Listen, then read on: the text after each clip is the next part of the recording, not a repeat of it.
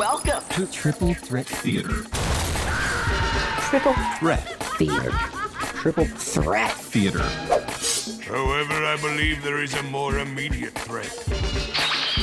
Thousands and thousands of feet of film consumed.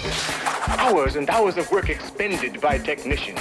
And once it's been erased and shredded, it can be done all over again. As all of you know, I've devoted much of my life to convincing the world that travel through film was not only possible, but necessary to survive.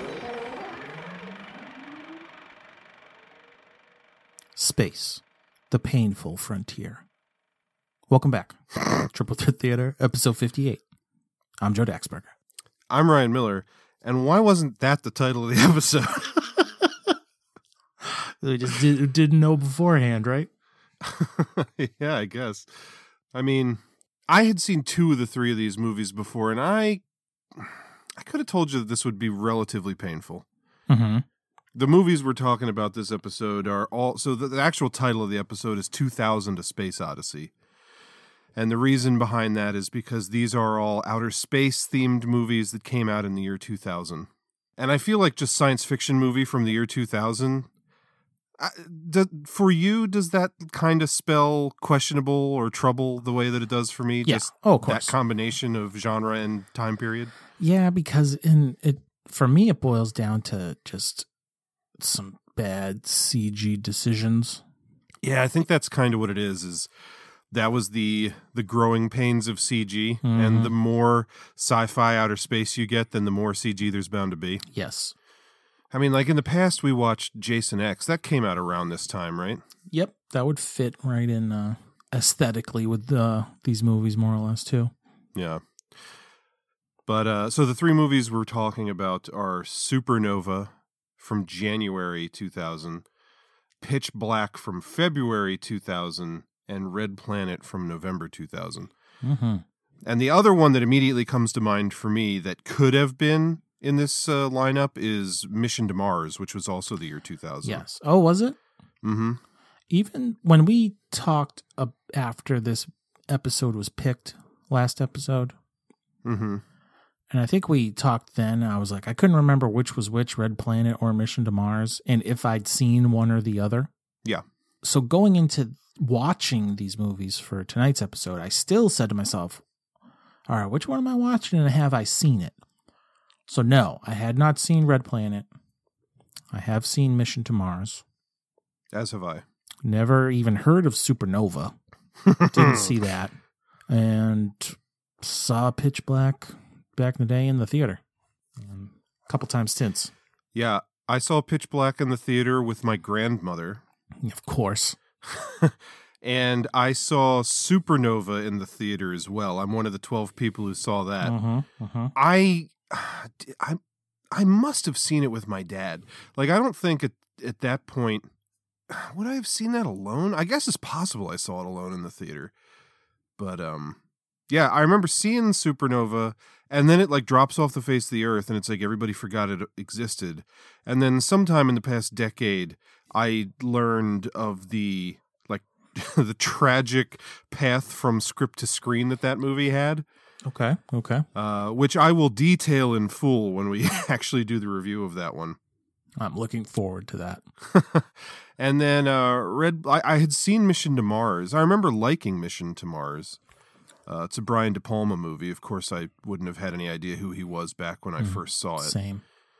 And then it feels like Red Planet and Mission to Mars because they're both about the planet Mars. Those are it's it's one of those weird things like when was it like uh, Deep Impact and Armageddon came mm-hmm. out in the same year. Yep.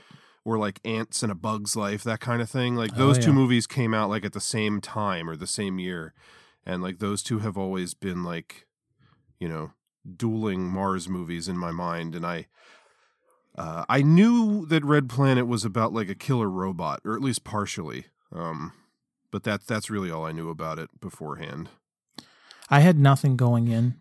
Again, when as soon as I fired it up, I was like, okay, this is the one with Val Kilmer. Mm-hmm. No clue what happens in it. Was surprised about the rest of the cast. Yeah, same. And was like, okay, Tim Robbins isn't in this one, so this isn't the one I've seen because he gets uh takes his helmet off in the middle of space or whatever. Yeah, the outstanding things I remember about Mission to Mars is that uh, there's that long sequence where Tim Robbins is like floating away from the ship, and I think it's Gary Sinise is trying to rescue him, but then like his tether is too short and he can't Mhm. reach him. I remember that being like a, a harrowing and impressive sequence back when I first saw it. Then he snuffs himself when turns to ice or whatever. See that part I had forgotten about, and you you mentioned it to me Mm-hmm. Uh, when we were talking before, and I had completely forgotten that. I kind of want to rewatch that movie now because it's been a long time. Yeah, it's got Mar. It ends up with Martians in the end, if I remember correctly. Yeah, Gary Sinise like ends up on Mars and he finds this uh like ruin there and when he goes inside is essentially if if I remember correctly, the concept is basically Martians left that like these ruins on Mars so that when man was technologically advanced enough to reach it, then they would come and get us and be like, now you're, you know, smart enough to know that we exist and come experience our culture or whatever, Mhm. I think is kind of what that movie was. Right. But we're not talking about that one this episode. Sure not. so yeah, this it, this trio was my idea. Uh God knows how I came to the idea of putting these three together, but I think I chose Red Planet over Mission to Mars specifically because I hadn't seen it. Mhm. That that must be the reason. Well, good call. So you had seen Pitch Black Pitch before. Black. That's it. I was aware of another one, completely unaware of the other.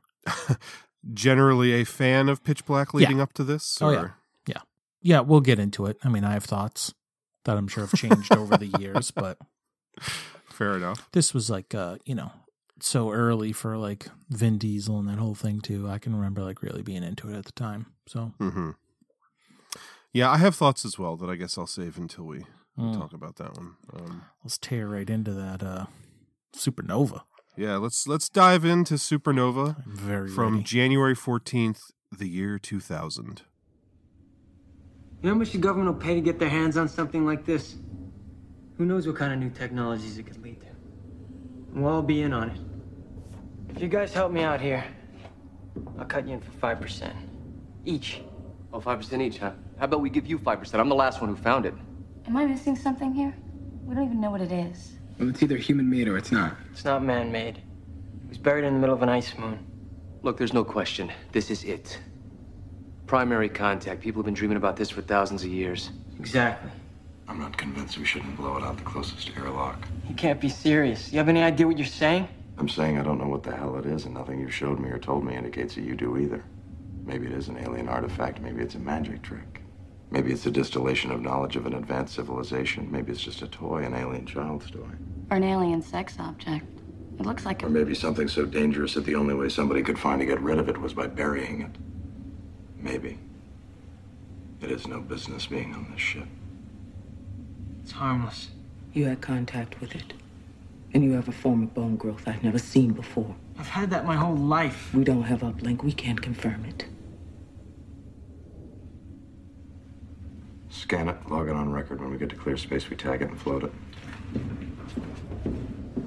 I think you're making a big mistake, Captain. Oh, yeah? You want to clarify that? I'm offering you the opportunity of a lifetime, and you're passing it up for all of us. For all of us, your opportunity of a lifetime has cost us the life of our captain. It's endangered the lives of this crew and is wasting our critical time. All this for some half baked delusional belief that you'll make yourself rich. There's no opportunity here, and there is no us. So let's just talk generally about the movie first, and then I'll regale you with Hmm. the tales of, of this poor movie and what happened to it in production. Okay. So yeah, I had seen it before. Uh, it had been a very long time. I mean, I hadn't seen it since the theater, as far as I know. So 21 years ago. And all I really remembered about it was the thing that never left my mind about this movie. Like the entire plot and the premise, all that was lost to me. But I remembered that at the end of the movie, uh, almost in a Brundlefly type of situation, two people share the same like Pod. cryopod or whatever Yeah. during like a light speed jump and this movie's logic dictates that their genetics like melded together and i couldn't remember if like two people went in and they came out as one person i remembered the the two different colored eyes thing that's Mhm. all i remembered about this movie Oof. I mean, I don't remember liking it. I don't remember hating it. I have feelings this time around, but uh, as a first time viewer, what did you think? Millsy. How they going to do Robert Forster like that? I know. I was excited when I saw his name in the opening credits. Same. Uh, and then he's out of there in like 10 minutes. Uh, totally. I was like, I think I even might have missed his name, but when he sh- first shows up and he's watching like Tom and Jerry or whatever, I was like, I was like, okay.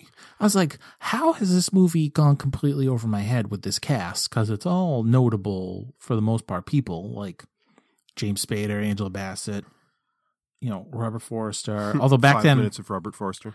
yeah, I mean, even like friggin' Peter Facinelli or whatever, I knew him.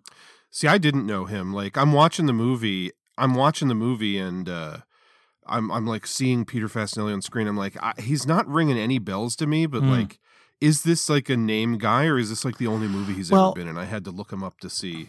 I know him so well because, like, for how you are with I know where you're going with this. American Pie is me with Can't Hardly Wait, and he's in that. So, like, I Mhm. know him very well from that. Yeah. And then it seems like the latter part of his career, he's he's in all the Twilight movies, which was his bread and Oh, butter. okay. Yeah, and with a know. face and a physique like that, I cannot kind of understand how he fits into those. I mean, he's shirtless ninety percent of his screen time in this movie. Well, not just him. I mean, a lot of people are naked a lot in this. This movie is so horny. like, it's it's all over the place. It's oozing. Like, yeah. yeah, there's a lot of shirtless people all over this. A lot of skin in this one. I was surprised. Yeah, even just the fact that in order to go into so basically in the in this movie they can do like light speed travel, Mhm. uh, like a lot of different movies like Star Trek, like Star Wars. But in this, it's like in order to survive it, you have to get into this special pod and you have to be naked. Right. So like right up front, everybody is like stripping down before they take uh, this light speed trip to answer like a distress call. Mm-hmm. And they're kind of like space paramedics, I guess. I, yeah, I was about to say it's almost like a like a like how you you know you got like the library is like a building, but then there's the bookmobile which drives the books around to people. This is like the bookmobile version of like a hospital in space, I guess. Like they just tool around until they get a message, almost like an outer space ambulance. That's the best way to put it. It's Yeah. like a floating ambulance that's just waiting for a call. But the weird thing is like, okay, so the crew is captain and co-pilot. That Mhm. makes sense. Uh, and then you have they they refer to her as the doctor, uh, Angela Bassett's character. Like you're telling me there's this entire spaceship and there's only one doctor? Right. Like what do Robin Tunney and um, Lou Diamond Phillips. Lou Diamond Phillips even do on the ship? They have titles because I feel like Lou Diamond Phillips says it at some point. I don't even remember, but I'm we're gonna say they're paramedics. Okay. And then there's a legit doctor.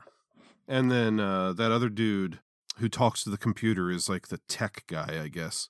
Right. But I don't know the like, the way that those two characters of Robin Tunney and Lou Diamond Phillips act. Mhm. They don't feel like they belong in a medical scenario of any kind. Like, I, I could buy her as like a medical student, maybe. I don't know. Yeah. All they do is fuck. I mean, I mean, yeah, there's just so much of that going on. It's just like I said, this movie's horny. yeah. There's no two ways about it. But essentially, they're just like floating through space. They get a distress call, as is the case with like half of these sci-fi movies that take place in space. Uh-huh. Uh, they go to this far off place several light years away via this jump. As soon as they get there, their ship gets damaged by essentially they pull up unknowingly, like on the edge of a black hole or something. Yeah, it's like a supernova. Yeah, like a collapsing star or something. Not quite the black hole just before, I guess. Yeah. And so they lose a bunch of their fuel. And so they have to like ration how much they use, but they have to like, they have just enough fuel to keep themselves from getting sucked into the supernova for 17 hours and like 11 10 minutes, or, 11 something minutes. Yep. and it's going to take their um like engine that allows them to do light speed travel to get away it's going to take that like 17 hours and 1 minute to recharge Of course. Of course so it they does.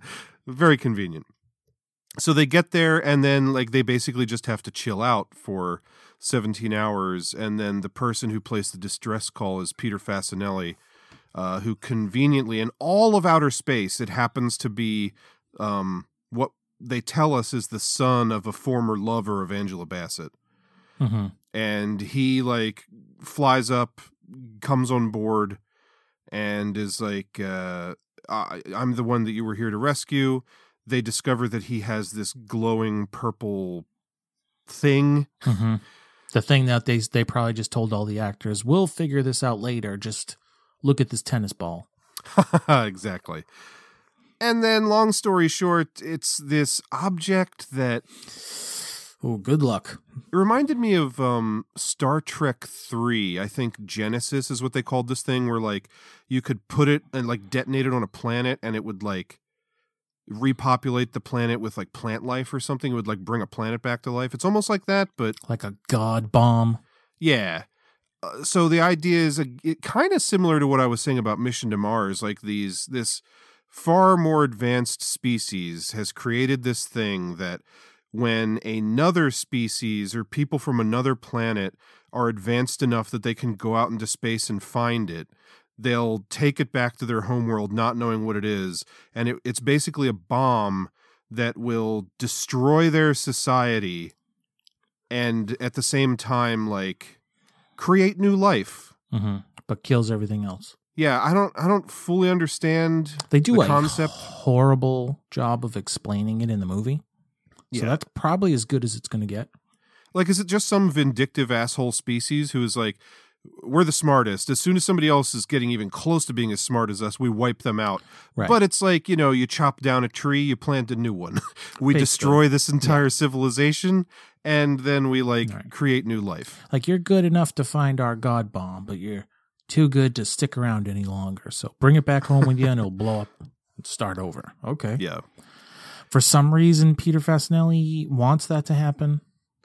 Well, I think he's he's like come into contact with it.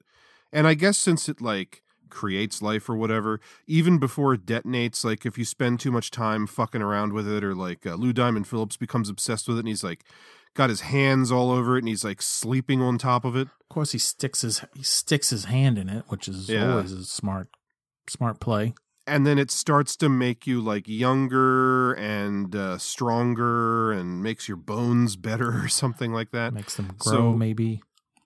I'm guessing Peter Facinelli's character just, you know, it's like affecting his mind and he's obsessed with it now or something. Mhm. I, I don't really know. Yeah. I mean, yeah, it's it's not the strongest premise. I mean, it it, No. it will suffice. It's it's just messy all around. I think. Uh, I uh, I'll just come out and say it, this movie's terrible. I I don't think there's any redeeming quality or factor to this movie at all. mm-hmm.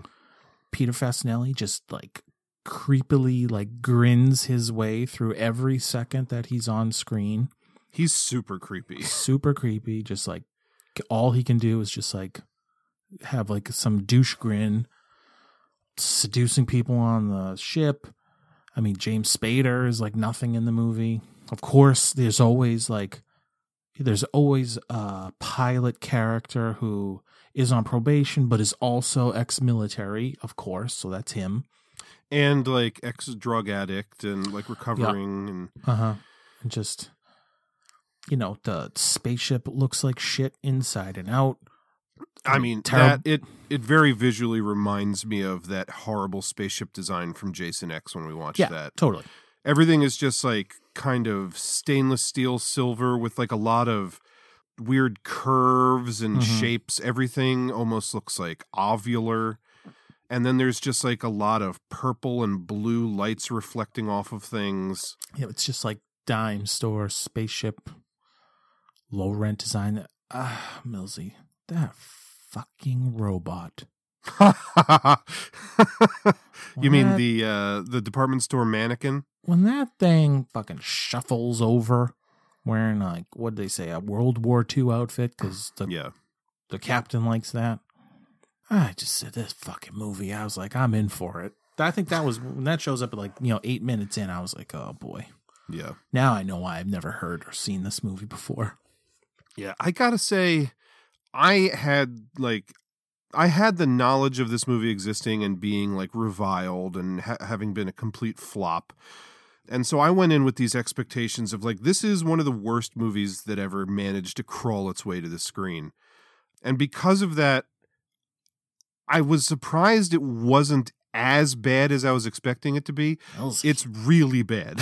I mean, this this is no Abraxas, but this is one of the worst movies I've ever seen. that's the that's the thing. I was kind of expecting like a Plan Nine from Outer Space, but in the year 2000 level, like mean, I piece of shit. I mean, it's just like it's not even fun bad. Yeah, it's It's just bad. It's just like it's just a, a slog to get yeah, through. and it just nothing really happens for a long time. Yeah. Uh, even when the killing begins, when Peter Facinelli starts murdering people, I was disappointed that like the first two people he kills, he just launches them both out of the ship. out of two separate airlocks, there's plenty of airlocks all over the place.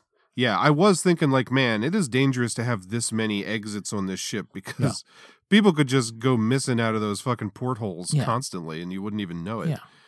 And he's just like hornballing his way around the ship. That all the while at one point it looks like his bones in his fist are getting bigger. Yeah. At one point his muscles start growing. He starts getting a little like, you know, that kind of look they'd give to uh, random movies will give to vampires, where like their brows will get bigger. Yeah, weird like like strong cheekbones. Yeah. I mean, I know I did read just one little bit that because I thought it was weird. Well, I'll say I got to the end. And then I saw Patrick Tatopoulos' name in the credits. It was Mhm. like a pretty famous like uh, production designer and creature designer. Who I've like known from way back. Plus, this episode is like he designed the creatures in Pitch Black. Mm. But then I like, and I, he had a lot to do with I think the at least the werewolves, maybe everything in Underworld, another cringe movie thing that I love. but then mostly because I watched I don't know how many seasons of Face Off on Sci-Fi, like the which I Uh-huh. love. It's like one of my best favorite, you know, uh, competition reality shows ever, and he was one of the judges on it. So I was like very aware of him as a person. So when I saw his name, I was like, I was like, oh, what is like he doing in this movie? And then I did see that there was like a they cut out like the major kind of like creature face effect that he did for Peter Facinelli that they just cut took out of the movie. I think because it, I think the executives didn't like it or something. Well, allow me to go ahead and unveil to you what happened to this movie. All I know, so like I said, I knew that just because I checked on um, in particular. I saw that, and then searching, I did see. I didn't look into it any further, but I saw this movie like in a couple different instances, and it was like related to or something about uh, Alan Smithee's situation. Similar, but Similar but different, right? no, there is no Alan Smithee. The director is uh, Thomas Lee, Okay. but there is no Thomas Lee. Ah. So it is an Alan Smithee situation. Okay. So, the movie was originally pitched all the way back in 1990 as Dead Star by uh, I didn't think to write his name down, but I actually heard a podcast interview. Uh, is it William Malone? Maybe Sounds good. Sure. I heard a podcast interview with him on that uh, that show Best Movies Never Made Mhm. that uh, you and I are both a fan of. Oh yeah. And so he talked about he had this idea for a movie where it was going to be like some astronauts find like some ancient alien artifacts and you know accidentally bring something dangerous to Earth, and he planned it as like a cheap kind of five to six million dollar movie. And even got some concept designs by H.R. Giger to go along with like the pitch Hmm. packet for it. Uh, so it kind of, I think it got optioned by somebody and sat on a shelf forever. Eventually, Geoffrey Wright, the director of Romper Stomper and Cherry Falls, comes on uh, attached to direct, and Vincent D'Onofrio was one of the people who was cast. He was going to play the computer technician role, who like talks to the computer Okay. constantly in the movie. Mm-hmm. Uh, so they were getting the movie ready to go. Was going to be filmed in like the year 1998 or something like that. Two months before filming begins, uh, he leaves the movie over creative differences, and Vincent D'Onofrio goes with him.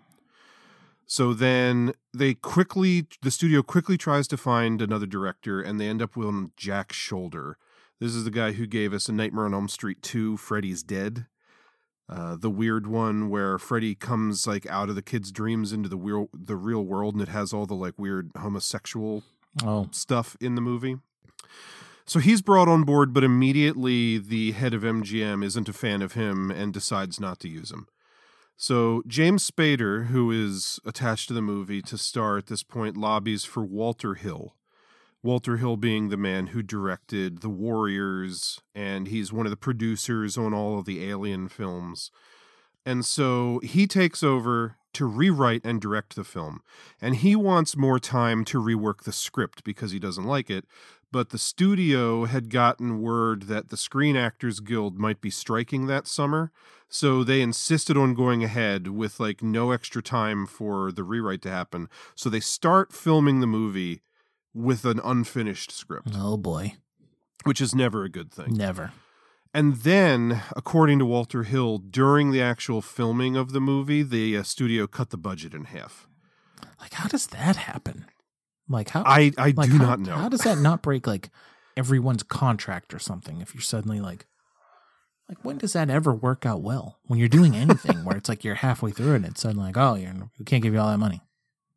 No idea. It's unreal.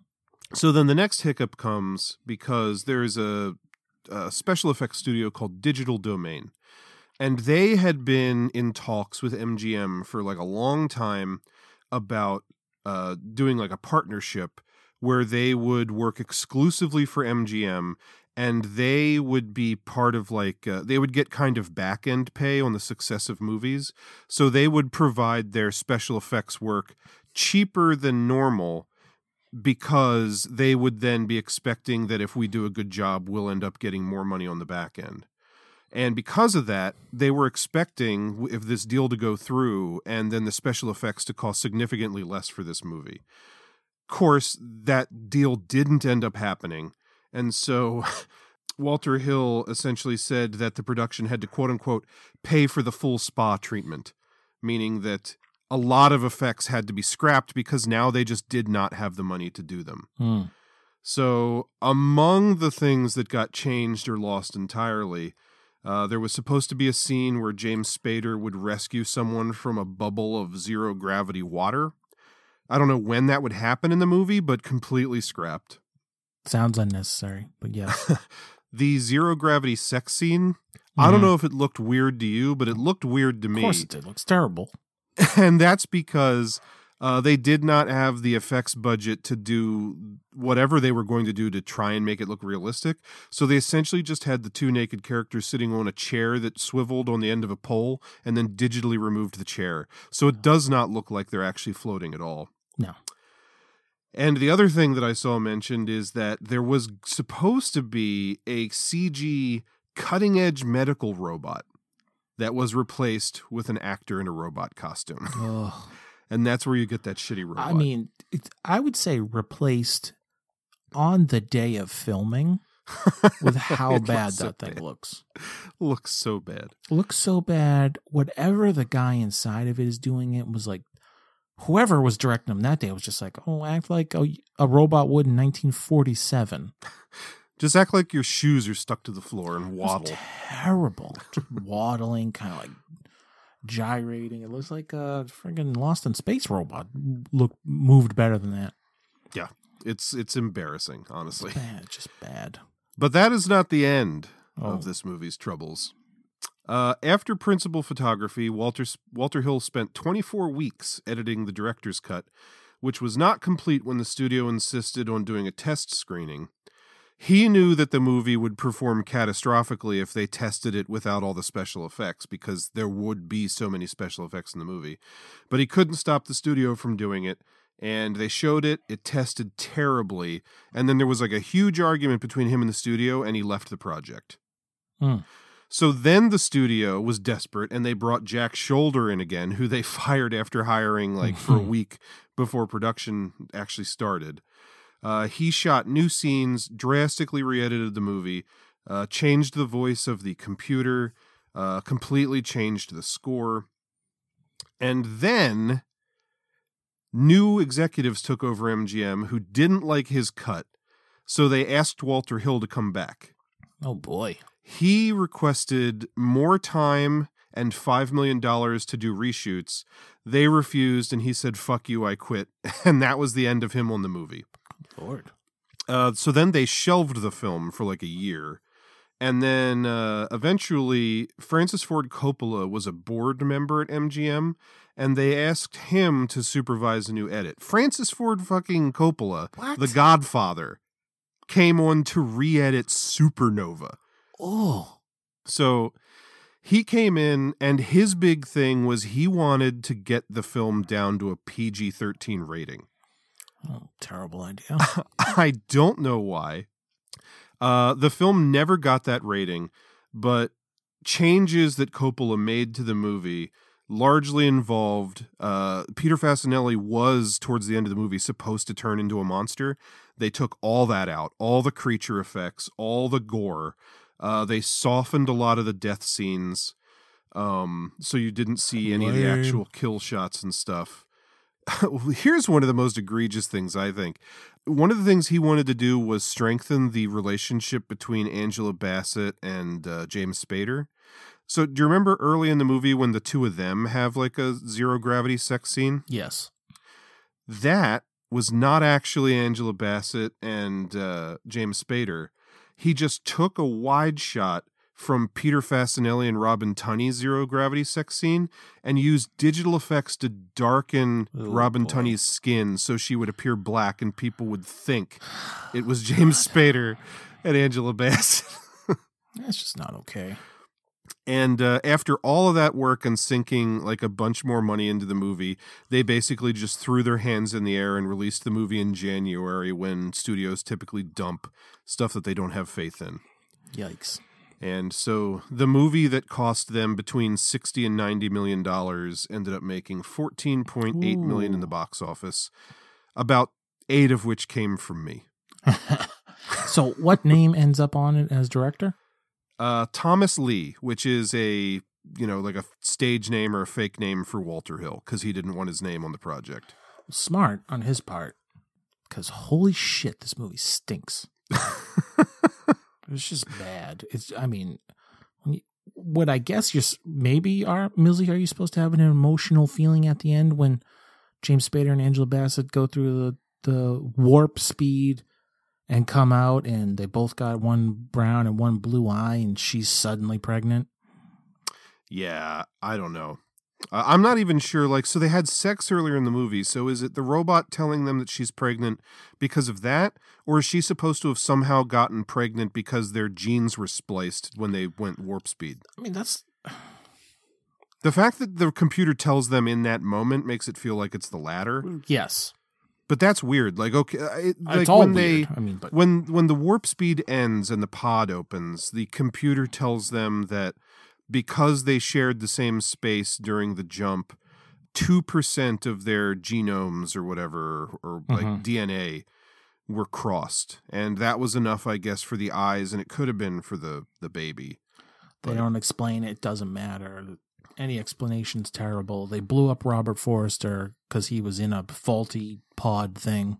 Yeah, which he got into of his own will because I- he decided to sacrifice himself, but he didn't tell anybody. But he knew it was faulty, or Yeah, I mean, they basically explained it that he knew it was faulty, but instead of calling off the jump to warp speed or whatever, uh, he thought that like them getting there in time to help whoever the distress call was from was urgent enough that he basically sacrificed himself so Mhm. that the doctor could live to help these people when they get there or whatever. I don't know. did we even get here? So, and Peter Facinelli was actually the guy. Yeah, it turns out he was the former lover of Angela Bassett, but he appeared younger because his contact with the pink Orb. purple thing made him younger looking. Which is just dumb. It yeah, I mean It's dumb. it's these are these are these are script level problems, and when you have a movie that doesn't have a finished script, this is what you get in the end. Well, it feels like it's four different movies like trying to coexist as one because like it was supposed to be a monster movie and they took out the monster and you know, they're just Mm-hmm. Yeah. uh, changing characters' relationships in the edit. I Right. mean, Uh, While it all just looks bad, looks Yeah. low rent, just looks, you know, it's a spaceship that looks like shit they had lying around. They got a guy, they put a guy, wrapped him in tinfoil and a robot mask, and put a bomber jacket on him. and I'm sure the outfit that they put on him was just to hide the fact that he didn't Oh, really look like a robot at all. Yeah, like, they were like, uh, we need an excuse to have him wearing clothes. Yeah, like someone get like a production assistant to go find a costume box, see what's in there. Oh, look, we got pilot gear. Put that on him. Yeah, they're filming a World War II movie over here, and they let us borrow one of the jackets. Fuck. This doesn't make any sense. We'll just have a line of dialogue about it. I mean, this Supernova is everything you think when you like sci-fi from the year 2000. Yeah, pretty it much. just feels like you know, this is what you get when this is like low effort and a, like you've described a horrible story behind the behind the scenes. Yeah, it just it that's like the thing to know about this movie. Like if you've heard of Supernova, then you know that it had like a really troubled path to the screen and it ended up being just a jumbled mess. I mean, if if I'm trying to be uh you know, kind to the film, there are little things here and there that I can point out as things that I thought were kind of interesting Go ahead. uh, in and of themselves. Like they do not explore it at all. They basically have one scene in the beginning to set it up, and then the one scene where they try to pay it off later on. I kind of liked the idea of the computer having like uh, almost a form of artificial intelligence where it can make its own decisions and later in the movie the guy that programmed it is like trying to appeal to the Mhm. humanity of the computer to get it to save him but it like Drags I- its feet and he gets yeah killed. that that idea i liked it's like he's trying to convince the computer like no uh, you want me to live? And the computer's like i cannot want. Want is a human emotion. And then the guy's like quick run a uh, a s- a simulation. yeah simulation where i'm not around anymore and you can't wake me up to play chess in the middle of the night.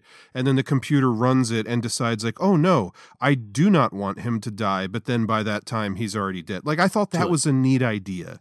In another movie used better like that could have been a cool idea. In a good movie, sure. Little things like that even even the concept of like the thing that they find and like its purpose it's kind of weird but if it was in a better movie that and it made more sense and there was more focus on it and it Mhm. didn't just look like a wavy purple blob that even could have been the backbone of a decent movie but this is just so like slapdash and thrown together I guess, yeah. But then ev- everything that's done with the glowy orb is just awful. yeah So And like I would have liked to have seen the dude turn into a monster at the Yeah. end and I mean, I could be sitting here saying, like, uh, well, at least we got a monster in the end with a good makeup.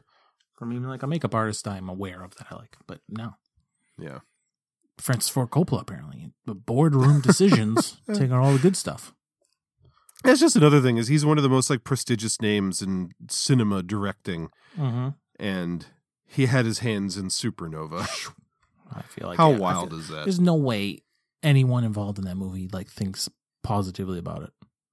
No, I should think not. There's no way. No. It's utter garbage. All right, shall we move on to our second Oh, film? Yes, please. All right, from a mere month later, February 18th, the year 2000, we have Pitch Black. Finally found something worse than me, huh? So here's the deal. You work without chains, without bit, and without shivs. You do what I say when I say it. For what? Y'all never going back to some asshole of a cell? Fuck you. The truth is, is I'm tired of chasing you. You saying you'd cut me loose? I'm thinking you could have died in the crash. My recommendation, do me. Don't take the chance that I'll get shit happy on your wannabe ass. Okay. Ghost me, motherfucker. That's what I would do to you.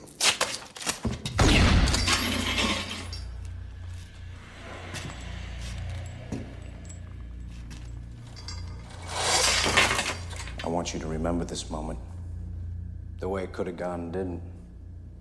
Yeah.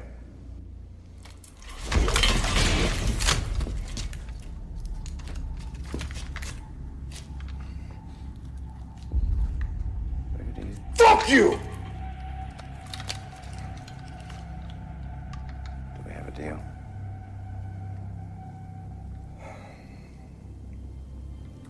Want you to remember this moment. Now, as I mentioned, uh, I saw this in the theater with my grandmother. Mhm. My grandmother on my father's side uh, used to live in West Virginia, and uh, when my grandfather died, she moved to our area to be closer to us, and um, she liked going to the movies, and so in my youth, for a good couple of years, I think about once a month, her and I went to the movies together That's cool. and uh you know this is this is one of the ones we saw i remember being excited for it at the time because the trailers it was like you know they showed creatures attacking people Mhm. and um i've seen this movie a couple times over the years but the outstanding memory that i have of seeing it for the first time was that walking out of the theater i was disappointed that the creatures weren't the focus of the movie and that riddick was Mm. Like I went to it thinking, "Oh, this is going to be a cool monster movie," and I walked out thinking, "Well, they barely did anything with the monsters because they were so focused on this guy with the shiny eyeballs." I mean, that, that's certainly a thing. And so it's the kind of thing where I've rewatched the movie here and there over the years, and like I've grown to enjoy it more, but I don't think I've ever gotten over that. Like, I this is the only Riddick movie I've seen. I haven't seen either of the Oh. sequels or like the anime or whatever. Uh huh. but I still on this rewatch, I still feel like Riddick isn't interesting enough for this entire movie to be like centered around him. Mm. That's that's that's where I land. How how do Mhm. you feel? I think um because I can remember like I've kind of have always liked Vin Diesel. Just um I probably probably first thing I saw him was in like um Saving Private Ryan. Maybe yeah, like but even at the time, like nobody. yeah no I just really mean building up to that like that, really. I remember him in that and like Boiler Room I think came out before this as well. I want to say I read that this movie came out. It was in theaters the same time as Boiler Room. They might have even debuted on the same day or something. Oh, yeah, because I can remember like seeing that long ago, or just going into just being a sci-fi monster movie, whatever. I was like, you know, always kind of gung ho to see those kind of things, especially in the theater. So I can remember just enjoying this. I mean, at the time, I thought everything in it looked good. You know, I actually liked. I still do like Riddick. I mean, I could see the angle of saying like the interesting character where there's just so many endless monster movies where it's like there's never a good character or any or any character Yeah. that they even try to make like interesting or different. So hmm I do like appreciate that from this movie. I mean, they had definitely had some missteps later, like using him again. Um, so I can remember like enjoying him in this. I thought uh I always like the idea of the the shine job though you can see in the dark. I mean, it's it ties into the movie. It's like you know, of course, there's a character that can see in the dark when it's pitch black every 22 years, and you know these things can't get weird way they see whatever. But you know that's why you tell this story, not like the story of the people that landed there first and all died. You know, Yeah. so I don't know because I like the cast in this. I like the whole angle with like uh, what's his name, Cole Hauser or whatever. Yeah, Um, Johns. yeah, movie. their like whole thing back and forth. You know, kind of there's like an early cat and mouse about Riddick like is uh escaped from his shackles and is everyone's worried and then you know it's uh, at whatever point in the runtime it turns into a monster movie but I still I do remember liking all that. I like the design of the creatures.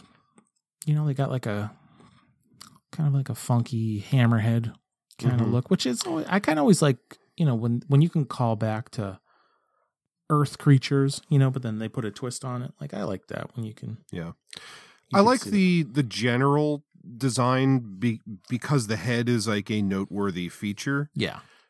The rest I do of feel it like the rest of the body, like I have no concept while watching the movie of what it Yeah. really looks like. It has wings, obviously, but especially when I was watching it this time, I was like, thankfully the head is so good because a it's hard to tell that it might just be like two arms and like kind of a couple tails and some wings. I don't even know if there's too much like body structure. Yeah. Although he does disembowel one, so there is one. It's it's got some kind of body at some point, but I don't think it's got proper legs or anything like that. Yeah, I have a little bit better of an understanding of what it looks like now because after watching the movie for this show, I watched some special features. Mm-hmm. But yeah, just like over the course of the years watching the movie, I could have told you what the head looked like, but like not the rest of the body. Yeah. They do in fact have two tails, which Yeah, okay. the director David Twohy he talks about with like some disdain that you know they had this design they were happy with and there was like a studio exec that in his opinion basically just wanted to put his stamp on it and was uh saying that it, they should have two tails and he didn't have any real good reason but they had to do it because he wanted it Okay. Sounds like something, a decision someone would make at Yeah. some point, you know? Yeah, but ultimately, it's like we were s- always starving for monster movies, yeah you know, at every, in every turn. That's So- the thing. Like, I, I agree wholeheartedly. As a fan of monster movies, like the 90s and the 2000s were not a very ripe, wealthy time for those. So Mhm. it was kind of a, you know, I'll take what I can get kind of scenario, which I think is why I was, and to a degree still am, disappointed by the monsters in the movie because I think the idea is solid of they crash land on this planet and every however many like there's three suns but every however many years it just so happens that there's this eclipse and the creatures only come out when it's dark and now they're trapped there with them i like the idea of you know the uh the dangerous criminal who is the only one who can see in the dark so they have to kind of rely on him even though they don't trust him. I think that is a good idea but at the end of the day i think the thing that definitely bothered me as a kid because i you know i i went in as a monster fan wanting to see monsters and it still kind of bugs me now is that the monsters really are like a plot device they're a means to an end and there is still that part of me that's like, man, this could have been such a cool monster movie if it focused a little more on them. But so I, I don't know. I still watch it nowadays, and there's like a lot of cool elements, but I still don't find the movie super satisfying. And Mm. like the big ending is like there- there's not like a big climactic struggle with the monsters or anything. It's like she runs out, finds Riddick, he's kind of fucked up, and then she just gets stabbed and pulled away, and then they fly off. It's like Yeah. it just it I don't know, it doesn't have like a great plot thrust for me. Like even I love the idea of they have to travel from point A to point B in the dark with whatever lights they can find. And it's like as they go along a couple people get picked off and their light is dwindling. But at all times you I don't feel like I'm getting this tense impression of like there's the monsters are right on the outside of their like light source like you, Mm-hmm. you barely ever see them moving around like once or twice like that moment is great when the uh, the one dude like blows the alcohol into Oh, the yeah. flame and you see them all around him for like half Mhm. a second before the fire goes out like that is a great moment and That's like one of the best or- shots in the movie. Oh, absolutely. I, I wish there was more like that. Like when they're on the walk, like the slow walk from point A to point B in the dark with these things all around them. Mhm. I wish that more of the emphasis was on we're in danger because these things are right here and we have to constantly combat them instead of infighting among the group. Like that's the thing that kind of annoys me is and and like maybe it's just because I'm such a monster guy and someone who's less concerned about that watches this and gets a lot out of the character interactions, but at all times I find myself thinking there's like an element here that they're not dealing with, which is the creatures. Like it feels like they should always be on the verge of being eaten. And Mhm. there's long stretches where I feel like you can completely forget there's any monsters out there. That's just the way I feel. I don't I don't know if that comes across to you at all or if I'm just Um, I mean, too uh too tunnel vision on the creatures, but maybe I mean it's well, it's when you say like you know people who are more focused on the monsters. Like I, you know me, it's like I love a good monster movie too. So I could almost say any movie, yeah, give me a little more monster, which I could I say just to this. I feel like they're underutilized. They're not explored enough. I don't know. And and if that's you know that's that's potentially it's not necessarily a flaw. Like that is the path they chose to go with this movie. Like the creatures are like a means to an end. It's just the thing that like forces the characters to have to work Yeah. together, I guess. But that for, you know, be that as it may, that is the thing that'll always hold this movie back from being Hmm. like great for me a little bit is that Like there's monsters there and they don't feel as important as I kind of think they should to me anyway. I mean, they are the the crux of the plot, but I think there's one shot when they they're first heading out with like their little like light rig, and you can see like the flock of monsters around them, mm-hmm. which is great. It's a great shot. Same thing with the guy blowing the fireball. Like they're everywhere. But I, I I can agree with you at some points when they're they're doing like right after that part with the where he blows the fireball and like you never really get the sense that there dozens and dozens of them around them at all times. Yeah.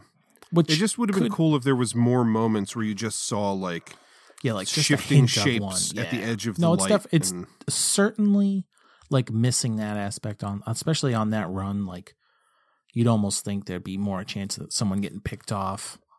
That maybe could even use a little more cannon fodder. I don't know. Yeah. Um, it is funny that like the cannon fodder is essentially the three kids that come Yeah. with Keith David and they just die, all the kids die one Yeah. by one. But even like Vin Diesel's um shine vision, the shine job, like every now and then you see from his point of view, like when uh, there I, it might have been uh, the guy who blows the fire um, when he dies, and like you see from his point of view, Vin Diesel watching him, or it might be Cole Hauser's character.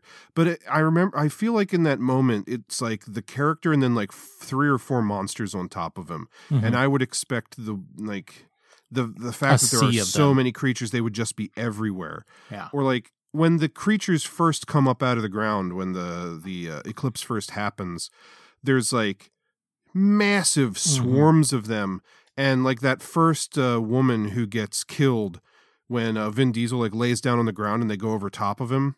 Yep. It just seems like uh you know within seconds of them coming out they've spotted them they're on them and they they got her and they killed her it just feels like that is a like scary dangerous tense situation to be in and i lose that throughout the rest of the film it's like they did it that one time when the the creatures first come out at, for like effect and then Mhm. it, it doesn't ever feel like the creatures are that voracious or dangerous again Yeah, no, you're me. not you're not wrong because, like you said, that scene where um he's watching what's happening to the body. I don't remember which character got killed either, but and then the the girl, the pilot, she's asking him like what he's seeing, and he's not answering her, and he's just like watching them like fighting over the carcass.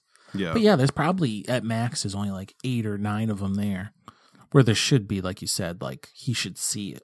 You should, They actually should have showed more from his point of view of like a sea of these things around at all times. Yeah, for sure. That would have helped. I mean, Yeah. he he was the one who could see them, so it would have been awesome if there was parts where he was just standing there talking to somebody and then they cut to his point of view and beyond that person there's just tons of them like Mhm. pacing back and forth like lions waiting for the lights to go Oh out. yeah, no, I'm Like with that, you on that. That would have been so awesome if they had thought to do that, but That that would have added to it. I don't know if it was a budget concern or they just weren't concerned with that because again they were concerned with the characters instead or something. But I mean, just because they they got a couple good, like I said, a couple good shots of like the sea of creatures around someone. So it's like, and again, this is 2000, so it's everything's computer generated. So Mm-hmm.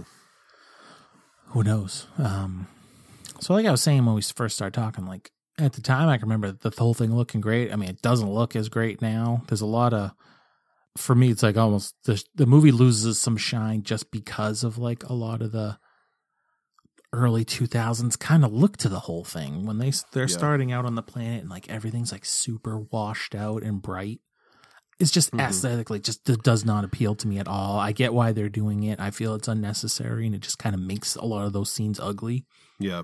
And like kind of just like glaring to watch like i just Well, want it to end Here's something I thought was really interesting because I never would have guessed this. hmm It's not the colors, like, you know, there's the blue sun and there's the yellow sun. So there's Right. parts of the movie where everything is blue.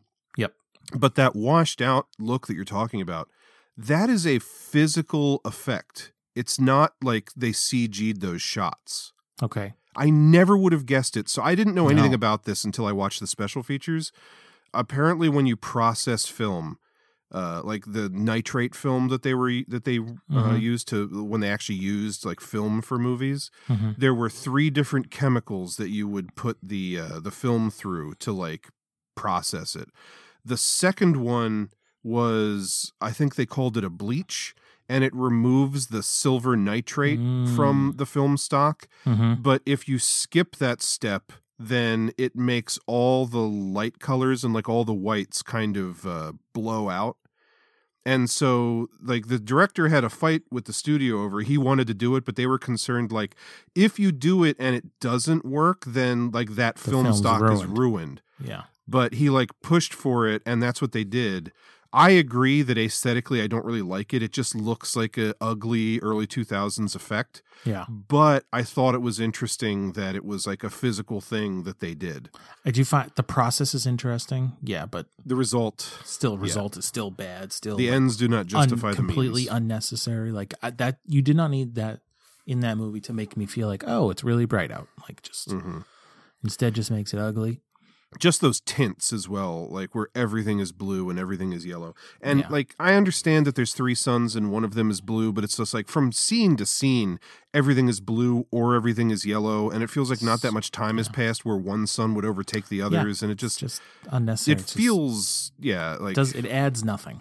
yeah it's kind of sloppy and flashy it just makes me think well Mm-hmm. these are the days following like uh, fight club and Yes. I remember one of the first movies to really do the color grading thing was um, Saving Private Ryan, where everything was kind of brown and gray, Mhm. where they would like Yep. tint the entire, or like the Matrix, everything was green. Yep. Uh, So it feels like, oh, this is just you know following the trends More of the that. day. Yeah, and it's just it. At one point later in the movie, I don't remember what point. I was like, man, I was like, how much potentially, how much better could this movie been if it was made like ten years earlier? Like, Oh, si- yeah. similar, same script, everything, just like you know, same characters and everything, but just like a different time in Hollywood, you know. So Mhm. ultimately, that's kind of how I feel about it. Still enjoy it. Just bought it recently, even just to like have the extras and So did I on uh, Blu-ray from Arrow. Right. So, um, yeah, I still enjoy it. It's always going to be a movie I'll enjoy, and not even so much just for nostalgic reasons, but like I liked it. You know, I've always liked monster movies, so it still falls in that. And now I can see it like when I know better, the things that like seemed good at the time and aren't aren't timeless decisions, like the different things we were just talking about. So, Mm-hmm. um, there's still plenty for me to enjoy in it.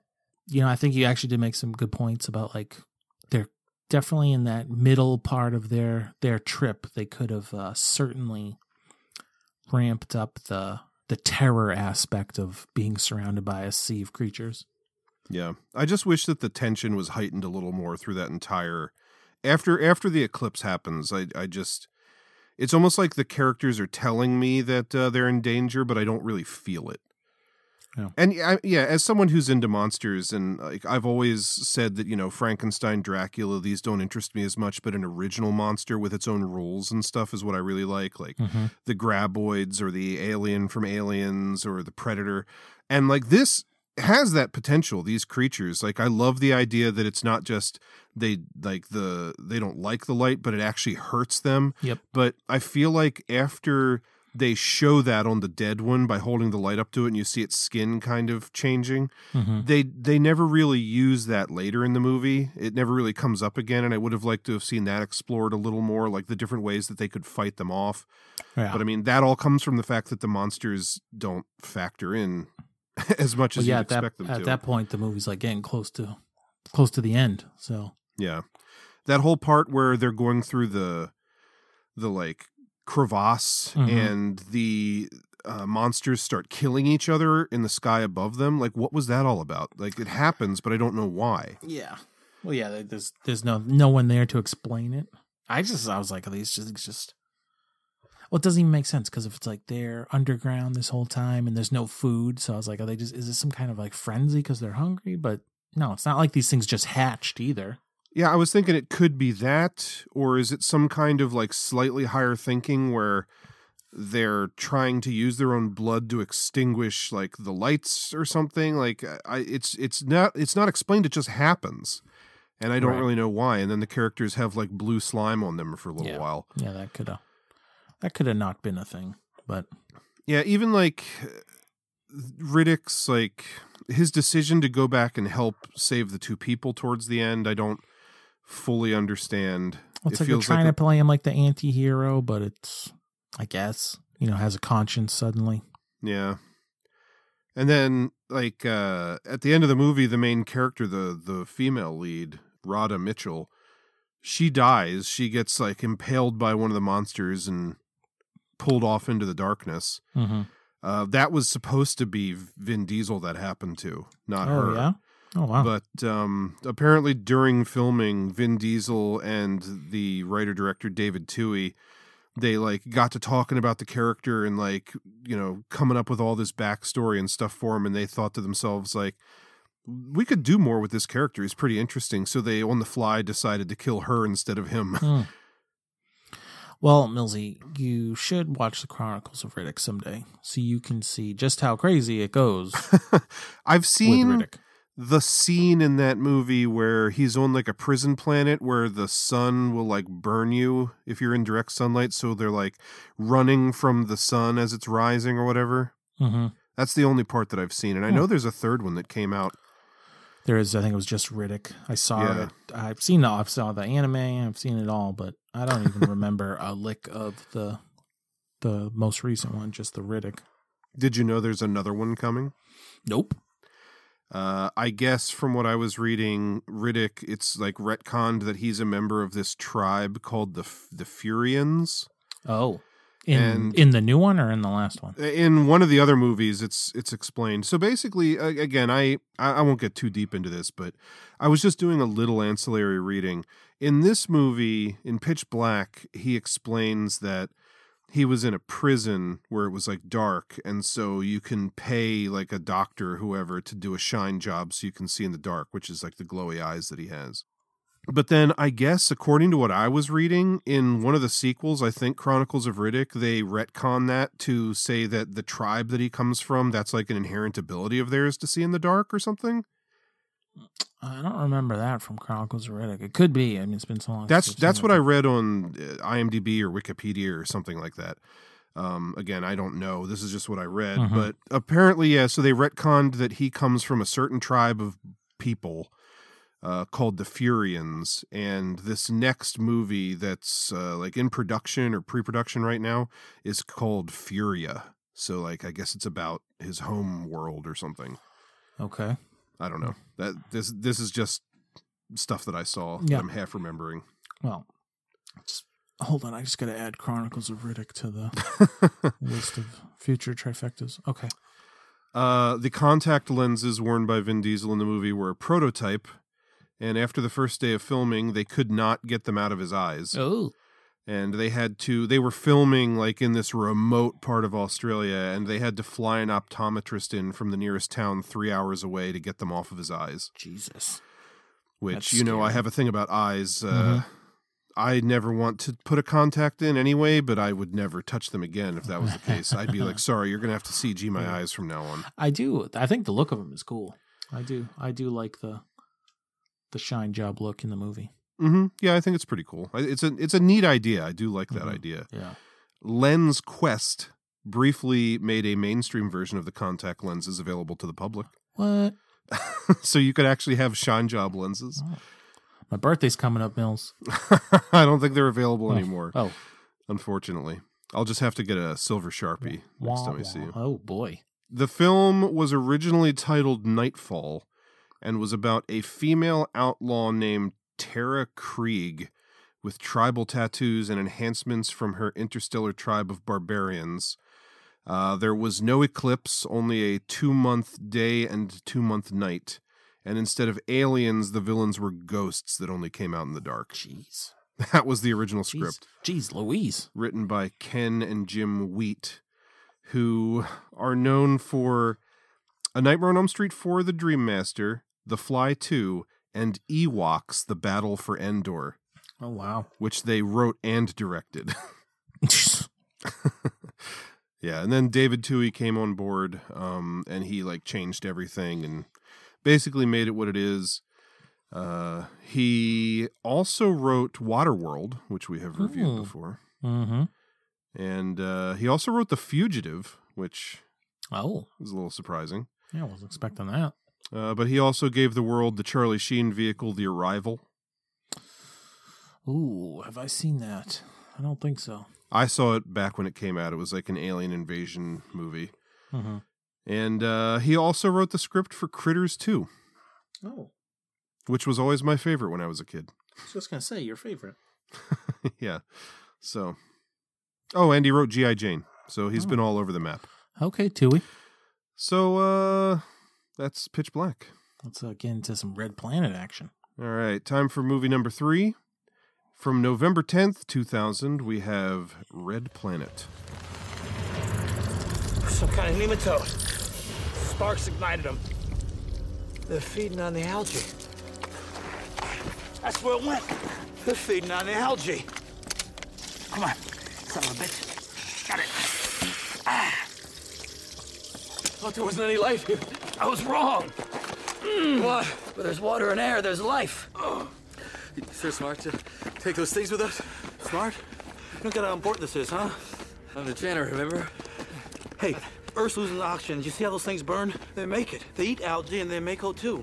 I finally get it. I told you I'd solve this damn thing.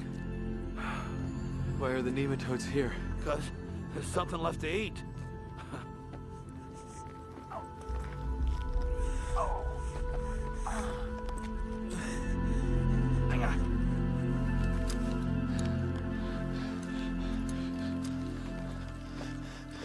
Seen green fields like this since I was a kid.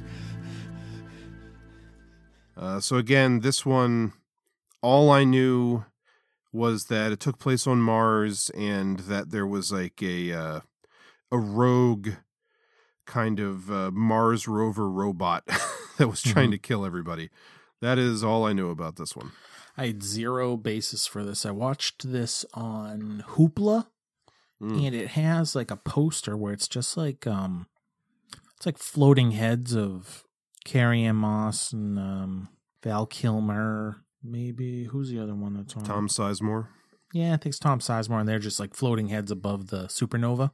Mhm. Oh, So- uh, supernova or above planet Mars? uh, above Mars. Sorry, but it's got like it's got like a some kind of like energy thing coming off it. It looks like it's it's a little weird. But anyway, so that's all the basis I had. I remembered that Val Kilmer was in a Mars movie, but the rest of the cast was uh was a surprise. You know, it's probably like just after the Matrix, Carrie Ann Moss like popping up in things and Yeah. Yeah, this was the year after The Matrix came out. Mhm. So I'm sure she was hot in the streets for a few minutes. oh yeah. So yeah, there's a couple. It's Tom Sizemore. Who else is in that? Who um? Uh, who's the guy Terence Stamp is the Terence old Stamp, yep. astronaut. Who's the? I'm already forgetting his face. The guy that gets pushed off the the cliff. Uh, Benjamin Bratt Oh yes. from Catwoman. Mm, oh yes, of course. Yes, there's a couple that the, whoever pushes him off is a guy. I know his face, but I don't know who he is. Yeah, he's the only one I wasn't really familiar with. His name is Simon Baker. Uh, he's in The Ring 2 and Devil Wears Prada were like the biggest things I Mm, saw. I know. most I've, noteworthy I know. I've seen his list. face, but um, Yeah. Yeah. So watching this, I had no basis for what was going to happen. I didn't know if it was a monster movie. I was still thinking. I was like, I know this isn't. This is not Mission to Mars. So I was like, do they meet Martians? Like, what's the deal? No, no clue that there was uh, going to be some robot in it, or that it was even like ultimately was basically uh, a series of errors, and then they're just kind of outrunning this robot that got a bonk on its head and is now back into Yeah. military. Uh, It's it's it's set in military mode. It just all that reminded me of is uh, I know you're not the biggest Simpsons watcher, but uh, there's a classic Treehouse of Horror segment that's kind of playing on uh, Child's Play, where Mhm. Bart has a Krusty doll that Homer buys for him for his birthday from like uh, it's essentially like the shop in Gremlins where the dad gets the Mogwai from like the creepy old Asian Okay. guy. Yep. So he buys like this Krusty doll and uh, it's trying to kill Bart. And at the end, they take it back to the store and uh, they unzip the back of his shirt. And he's like, Oh, you just had it set in evil mode. And they flip the switch to like nice mode. And then Krusty's Mhm. like, I love you. like, that's what I was thinking of in this. This robot has two modes it's like um, ex- exploration mode and military mode yeah, murder mode. and it, it's the dumbest thing it's not even like i would it would have made more sense if they had said when you set it in military mode then it like defends us it's like it's then Yeah. protecting like the the astronauts Right. from like some other dangerous Yeah. force like what if we run into martians or maybe it could be used in a human war instead of like on on mars or something but no they explain that it's in military mode so it's playing war games Right, but still kills people. yeah, so it's like toying with them just as an excuse so that like the robot doesn't come and murder all three of the astronauts immediately. It's it's just one of those dumb like writing things. So that- dumb. It's like why why is there why would NASA or whatever just have their own robot? Why are they reusing a military version? You know the whole thing. And it's just yeah, it's just I don't know. then it turns into like Martian insect movie, and I was like, this thing's all over the place. Yeah, so essentially the premise of this movie is however many years in the future Earth has become like overpopulated and we're we're like depleting our resources, so we're attempting to colonize Mars and in the past we have sent up like um you know Mars rovers and things with uh, algae on them to like populate the planet with algae which which will then hopefully create breathable oxygen. So we're basically terraforming the planet from afar and then uh, our sensors show that uh, the algae and the atmosphere is dissipating so they send the first manned mission to mars to find out what's going on. Of course things go wrong uh, you know the mission is kind of foobar. A couple of astronauts make it down to the surface and then they find that their base is destroyed and they think they're going to die from lack of oxygen. And in their death throes they take off their helmets and realize hey the air actually is breathable Mm-hmm. and meanwhile, Carrie Ann Moss is like the leader of the mission. She stayed behind on the main ship in orbit. She put in a good three or four days of work on the movie. yeah, seriously. Uh, she just had to talk over a microphone for the most part. But it's like she's running out of fuel. So if she wants to return home uh, to Earth, then she has to do it. There's like a ticking clock. Um, meanwhile, the guys down on the surface. You know what it really reminded me of this movie? Mhm. Is The Martian. Yeah, for sure. Because in that movie, it's like Matt Damon is stuck on Mars and he has to use like all of his wits. And I think there's even a part where he goes to find like an old Mars probe to use like parts of it to like Mhm. try and save himself. Yep. And then there's like the other astronauts on the mothership that decide to come back and try and rescue him. This movie is pretty much that, except Mhm. with more sci-fi elements Right. and not nearly as clever or Right. fun. Yeah, it's like instead of Matt Damon like using his own poop to fer- fertilize his like potato farm, you got like the most miscast Tom Sizemore as like a geneticist or something, yeah. spouting a bunch of gobbledygook, and I'm just like Tom Sizemore, like so miscast. Yeah, they find some like Martian insects and he's just like throwing out all these weird words of what they are and I'm just Mhm. like I don't believe that you would know yeah, I don't. any of this. Who whose decision was this? Even like I don't even hate Val Kilmer, but the first shot you see of him and he's wearing those goofy sunglasses, and I was like, oh boy. Well, this is Um, another one where it doesn't it's not as obnoxious as something like Jason X or the aforementioned Supernova.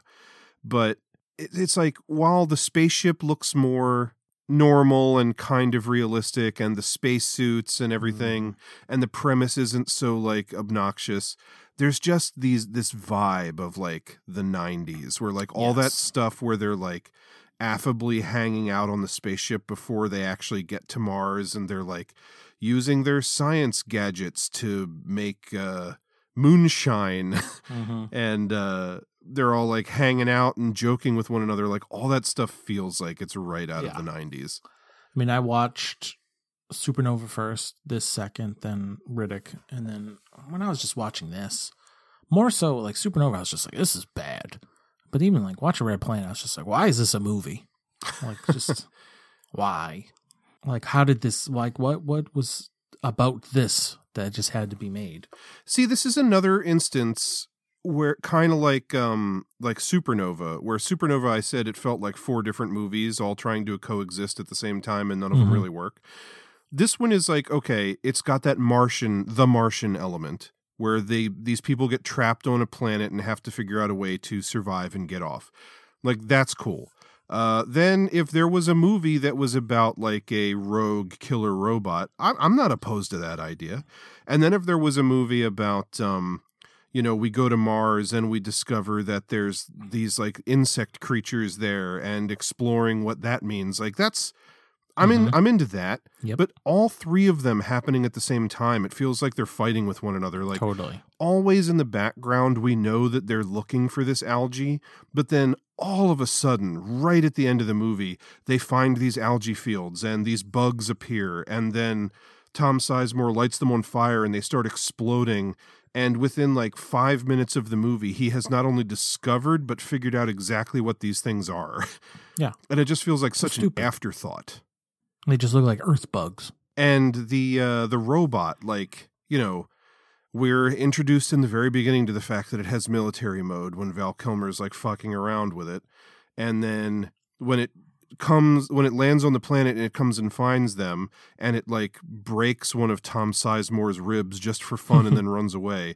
Like Mhm. we're aware that this thing is out there allegedly stalking them but if it was actively stalking them i feel like they would have gotten attacked sooner and more frequently. Yeah, but it's it's, like- just always kind of in the background when they need to move the plot along a little it appears out of nowhere. Like what has the robot been doing for the last like eight hours? It's like saying, like you said with Riddick, it's like, where is this thing that's supposed to be, you know, bearing down this constant the sense of danger yeah.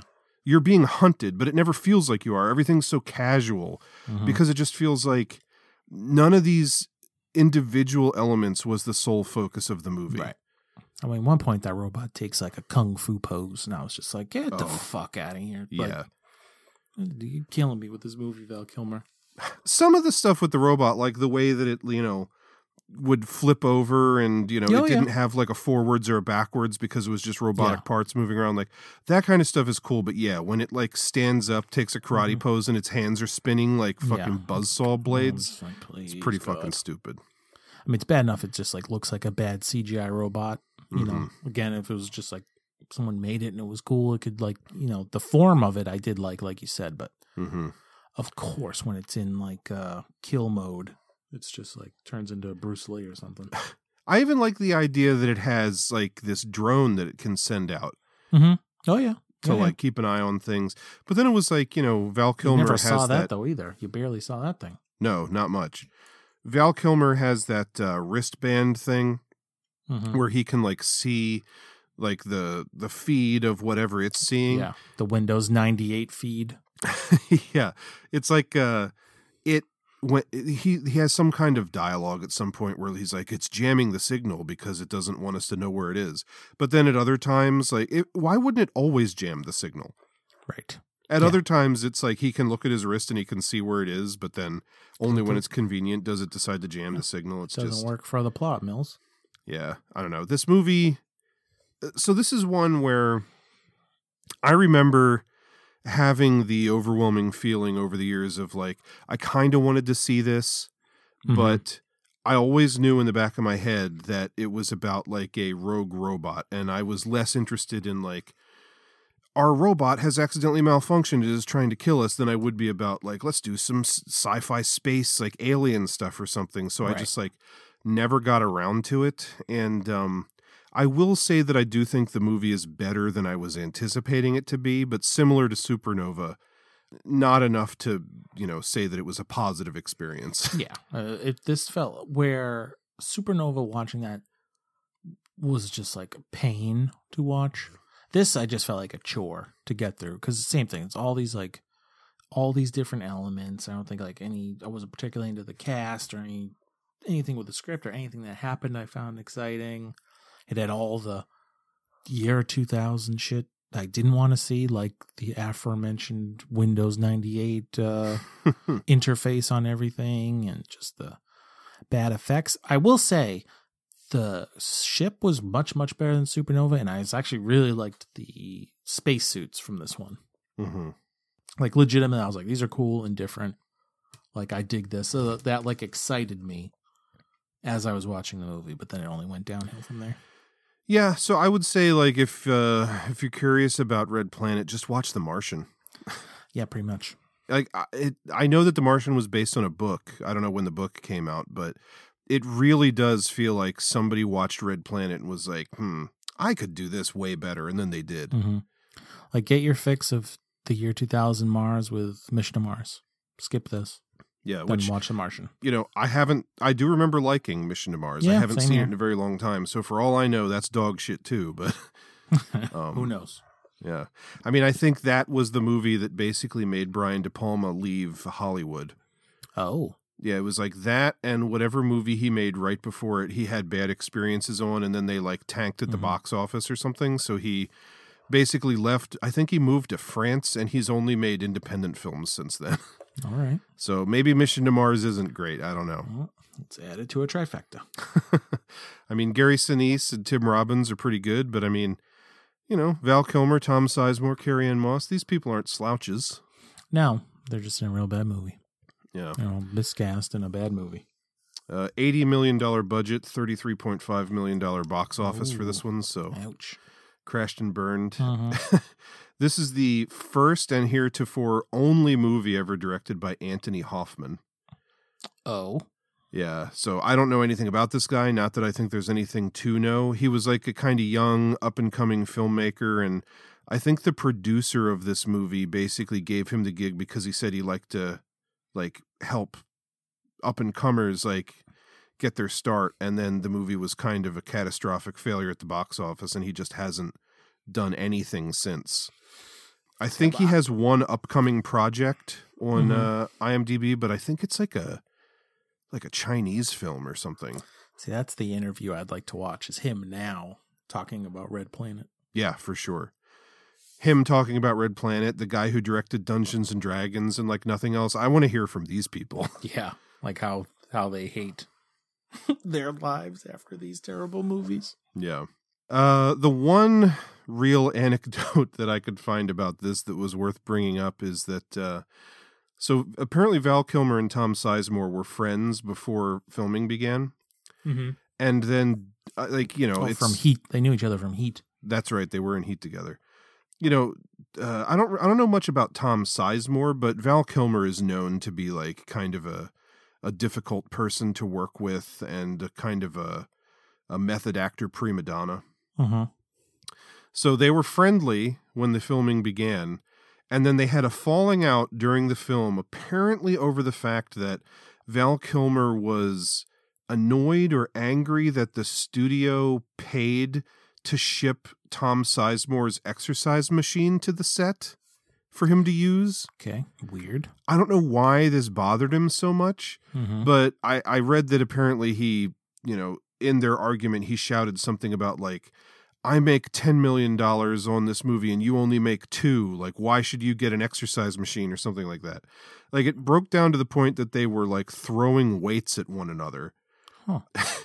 and they got in like a physical altercation to the point where during the course of filming, they refuse to be on set together a lot of the time. So there's lots of scenes apparently in the movie where they had to use body doubles for whichever one of them whose face you didn't see.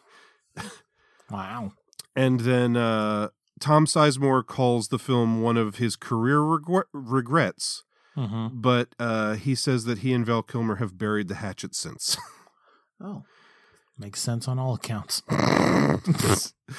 Why did Val Kilmer get upset about his exercise machine? Stupid. Like, why would you weird. give a shit about that? But it's Val Kilmer. He's Yeah. weird. Yeah. Red Planet, baby. All right. Shall we look at some posters? Please. That's some doozies. So the one for Supernova, we discussed this just before recording. I was not familiar with this image, Mhm. uh, but from what we can tell, the one that I'm more familiar with, which is almost like the two faces of James Spader and Angela Bassett on the left of this of the poster, with like uh, almost like the curvature of a planet off Yep. to the right of them. Actually, not that bad. No, it, I mean it's okay for a poster with Yeah. just two giant faces on it, but Mhm. uh, that seemingly is like a, a VHS DVD box cover. This one that appears to be the official movie poster. What the fuck were they thinking? this is like legit. Oh, it's definitely on the show since we've been talking posters. The worst use of some tagline. ever. The tagline is like the primary focus of the poster. All hell is about to break loose. I mean, it's in the center of the poster. It's huge. It's surrounded by like a white, glowy, flashy effect. The two actors' faces who are on it, we only see like their noses and eyes above it. Uh, the spaceship is half covered up by the tagline. Mm-hmm. And then the kind of boring title font is just down at the bottom. It's just blue and white and ugly and just with a terrible tagline and usage of said tagline. Yeah. This movie stinks just as bad as the movie this poster. It also annoys me that uh, the font is like a combination of capital and lowercase letters. I don't oh, know Oh, why yeah. that bothers me so much, but it does. yep. No, that's a good point actually. That Like in the word about, me. lowercase a, capital B. Yeah. Hey, yeah, to- 100% Millsy. Good That call. could be lowercase or capital O and U, but then a lowercase t. It's just Yeah. super weird. Stupid. Just dumb. Like I mean, sucks. It sucks. There's nothing good to say about it. no. It's like we're trying to sell a movie on these two actors. I can't believe this was like the theatrical poster. This, like, I would buy that this was like a magazine ad or something, maybe. Mm-hmm. No, it's got everything that tells you it's a poster. It is. It is rough. It's awful. It's awful. Yeah. Pitch Black, I gotta say, I don't remember this poster. Not much better than Supernova. I do remember this. I forgot completely about it until I looked it up. Um, it's better than Supernova. Not saying much. It's weird. It feels very year 2000 as well. I mean, let's pretend you ha- you haven't seen a, a trailer for this. You don't know what the Mhm. movie is. All right, Pitch Black doesn't really tell you a whole lot about it. That's that's fine. It's the title. Fight evil with evil. Mm-hmm. What does that really tell you? I mean, it technically works in the movie because it's like the bad guy is helping us fight the monsters. Only after watching the movie would you be like, "Oh, that's why that terrible tagline is there." Um, yeah, the uh the weird exploding face in the center makes no sense unless you've seen the movie and know that that's what Again, yeah. uh, the alien vision looks like. And then would you even at a glance get that this takes place in outer space? The only thing is like that's Saturn-ish kind of ring. But again, it's like, would I catch that if I hadn't seen the movie already? Just what does this poster do to advertise the film? Nothing. Nothing. Nothing.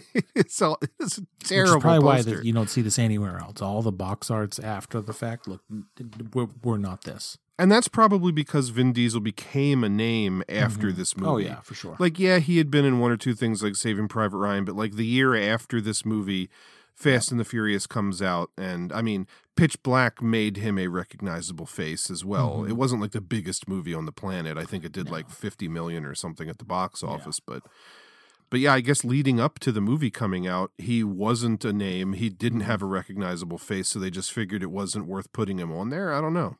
Yeah. They're just like, we're just going to throw a gradient on this title, tagline, and this exploding face thing that you won't have any reference for. I did re or I did uh, uh hear in the interview with David Twohy on the uh the Blu-ray that um the studio had found like he wouldn't say who it was, but he was like one of the big action stars of the day wanted to do the movie. Mhm. But uh, David Twohy was aware of the fact that he was like kind of a prima donna and tough to work with, so he refused. And the studio was like, are, "You're telling us that you would rather not make this movie than make it with this guy?" And David Twohy stuck to his guns and said yes. Huh. And then like a day later, they came back and were like, "Okay, who do you want to go with?" and that's how Vin Diesel ended up in the movie because he had done like a screen test with him and liked him. Really? Yeah, because he was a nobody at the time. Yeah. Okay. I can dig it. Thought that was pretty cool, but uh, Yeah. yeah. doesn't have anything to do with how bad this poster is. I'd love to know who that was. yeah, I would really like to know as well. Yeah. I don't know who was the big action star of the day in the year 2000. Still could have been Arnold. I mean, that or Tom Cruise or something. Yeah, maybe. I don't know. Val Kilmer. That- very possibly. Uh, speaking of Val Kilmer, Red Planet. The color of fear. Not a sound, not a warning, not a chance, not alone.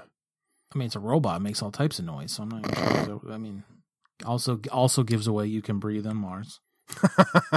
That's a good point. That did not occur to me because they have their helmets off. Okay, so grading on a curve here because this isn't an amazing poster. It doesn't commit too many cardinal sins. It's far better appealing wise. Yeah, I like the colors. I like how Mhm. it's so red with the Oh, yeah. bright ass white text. Perfect. I'd use that. I'd use that all day in a poster.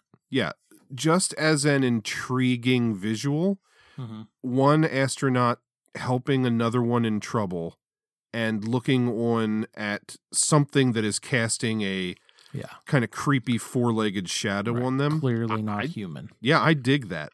Oh yeah. It's not the greatest indicator of what the movie is because it looks kind of like a horror film. And at the end of the day, I mean the the robot that's chasing them is so Oh yeah. This this sells this as like horror on Mars, which this movie Yeah. is not. of the three posters, this would put my ass in a seat. Oh, without a doubt. This, But, this uh, and this poster is far better than the movie. yeah. I kind of I want to see the movie that this poster is advertising because it's totally. not the one we watched. Absolutely. But I I don't hate this poster. yeah, It's pretty good.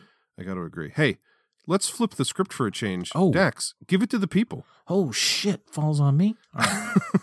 um, Red Planet. I'm going to give uh four exploding firefly alien bugs.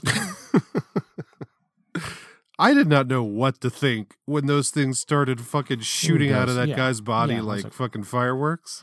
I was like, is one of these, this thing gonna crawl in Tom Sizemore's ear as he's sticking it in that? Like, what is about to happen? But yeah, I wasn't expecting that. Like, Fireworks. I, I was literally sitting there like mouth agape, like I just couldn't wrap my head around what was happening. Like it did Mhm. not feel like something that belonged in the movie up to that point. point, and I was just like, what, what, where, where are they headed with this? Yeah, I'm with you.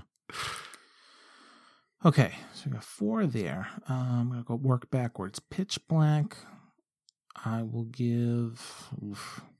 only in that it's like black, white, and gray. It's like an aesthetically pleasing uh, to me.